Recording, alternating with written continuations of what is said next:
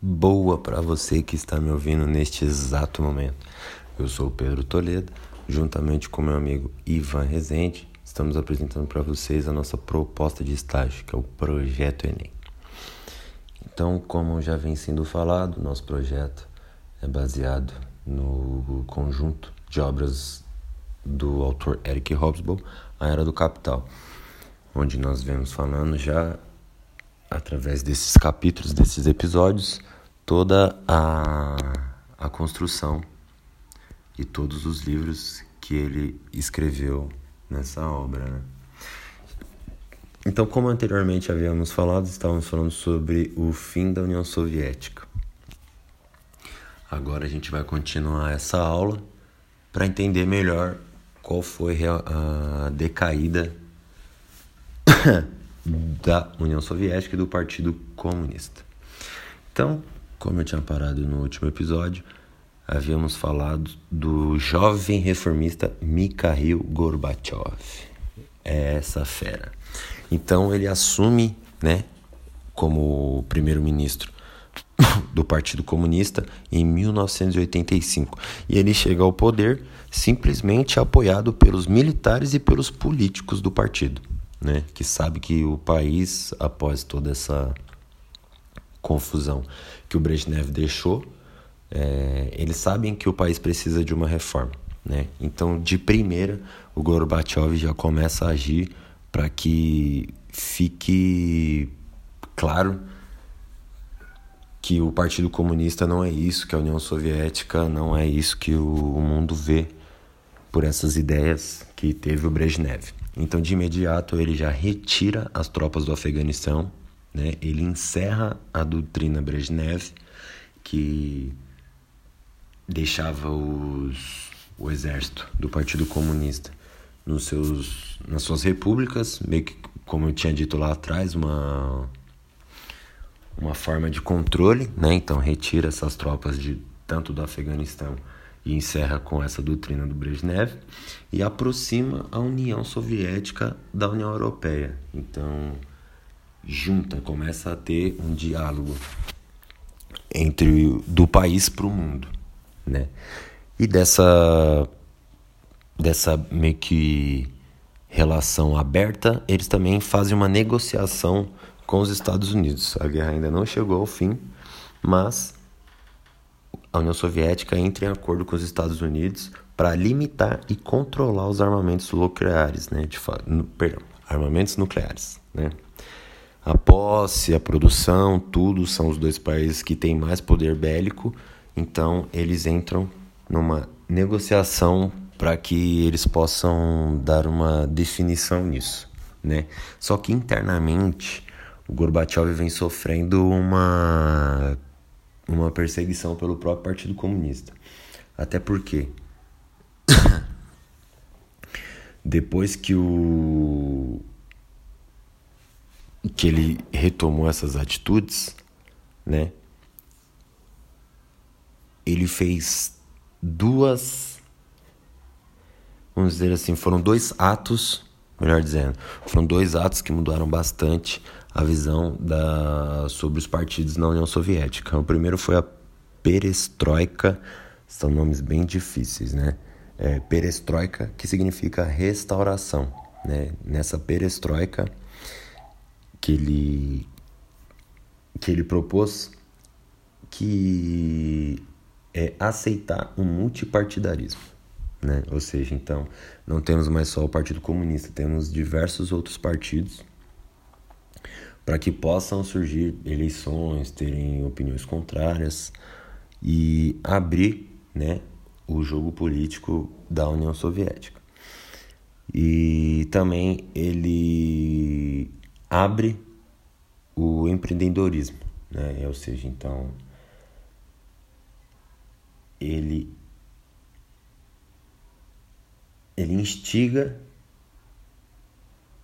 ao pessoal fazerem para que seja uma uma economia para acender a economia, né? Vamos dizer assim. Ele ele não extinga, ele seria mais uma uma situação para que incentivasse, exato, é incentiva.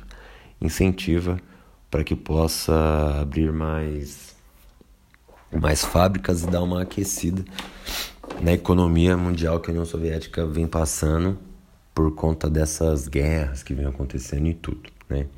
E a outra atitude do, do Gorbachev, né, foi a foi a Glasnost. É muito difícil esses nomes, mas foi a Glasnost. Glasnost. A perestroika foi feita em 1986 e a Glasnost, né, que a gente vai falar agora, foi feita em 88, 1988, dois anos depois. É, então, o que é a Glasnost? Significa abertura, promovendo gradualmente a liberdade de expressão e da imprensa. Né? E também uma, uma atitude que mexe bastante com o país, que é a libertação de prisioneiros políticos. Isso tem bastante influência no que vem acontecer depois, né? Porque aos olhos do mundo o, a União Soviética está literalmente se modernizando, está abrindo as portas para o mundo para saber o que realmente acontece no país, só que internamente vem ocorrendo muitos problemas ainda devido àquela, àquelas escolhas que o Brezhnev fez, né, por conta da desse dessa corrida armamentista, onde ele se esqueceu da população e investia mais e mais e mais na indústria bélica. então ele começa a enfrentar os problemas internos com o partido. Então,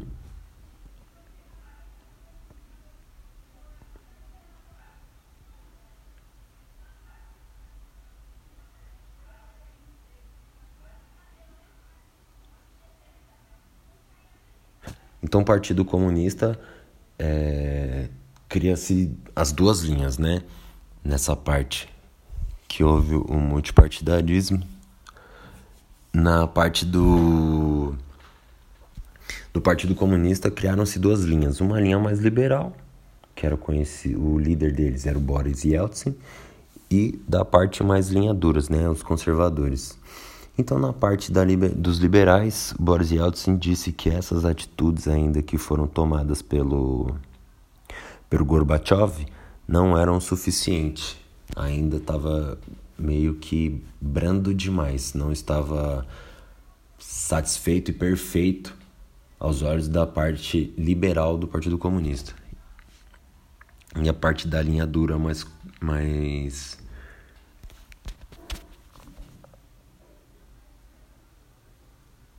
conservadora acharam ele maluco. Não é possível que o Partido Comunista está tendo essas atitudes. É, então achou que era não não condizia com o que eles aplicavam, né?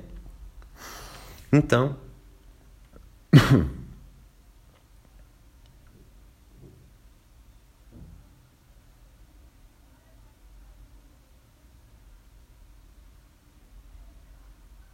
começaram a ter diversos protestos pelos países anexados pela, pela União Soviética, né? Que são esses países hoje em dia que a gente conhece pelos países do leste europeu. então, com essa com esses protestos, o Gorbachev já não tinha mais condição de aguentar a situação. Ele perde o controle, né? Ele perde o domínio da situação. E nisso o Boris Yeltsin é, desafia ele para as primeiras eleições e Boris Yeltsin ganha. No caso, Gorbachev ele perde, né? E com essa perca, em 1991, Gorbachev não consegue mais, não tem condições de liderar mais o partido. Então a linha dura do Partido Comunista dá um golpe. Só que esse golpe, senhores, foram foi uma uma tentativa que não ia dar certo já não estava mais, a União Soviética já estava se dissolvendo. Esses protestos nos países anexados à União Soviética era questão de tempo para que se desfazessem, tomassem a sua independência, e assim foi feito, mas vamos chegar lá daqui a pouco. Então eles o, a parte da linha dura deu um golpe na qual três dias depois acabou tudo porque as próprias tropas eles rejeitaram o golpe porque eram muito muito fiel ao governo e à população. Então a, a pressão do lado liberal o Gorbachev não não sustenta mais, não consegue mais se manter então ele renuncia e o Boris Yeltsin, que já tinha derrotado ele nas eleições, assume como como presidente agora, né? Então, Gorbachev praticamente caiu nas mãos deles a difícil missão de simplesmente segurar a última parte, a última bandeira da foice com martelo no seu fundo vermelho da União Soviética. Esse foi o último ex-primeiro-ministro da União Soviética. Então, com isso sucessivamente, né? Após o Gorbachev perder, Boris Yeltsin assume e aí a Rússia assume o lugar da antiga União Soviética. Mas antes disso, a gente precisa também recapitular uma parte muito importante que foi a independência ucraniana, que nada mais, nada menos era a segunda maior potência econômica depois da Rússia. Né? De todos esses países anexados à União Soviética, a Ucrânia e a Rússia eram os países mais importantes. Então, devido àquele golpe na qual o Partido da Linha Dura Comunista fez, a Ucrânia, em resposta, simplesmente já declarou sua independência. Então vocês vão fazer isso, então a gente agora não faz mais parte desse conglomerado e agora é a gente nós por nós e vocês por vocês. Então a Ucrânia se declara independência e automaticamente ocorre um efeito dominó, que eram países vizinhos simplesmente adotam a mesma medida da Ucrânia e começam a adquirir a própria independência, né? E aí nisso foi, foi feito uma, um congresso na qual reuniu os, os líderes desses países né, e perante a ONU. E nessa situação, como eu tinha dito, a Rússia assume o lugar da antiga União Soviética e os outros países conquistaram a sua independência. E foi esse o final da União Soviética. Após todas essas batalhas, foi um governo que não estava sustentando mais e veio a ruir. Bom, espero que vocês tenham gostado. Eu sou o Pedro Toledo e até a próxima. Muito obrigado.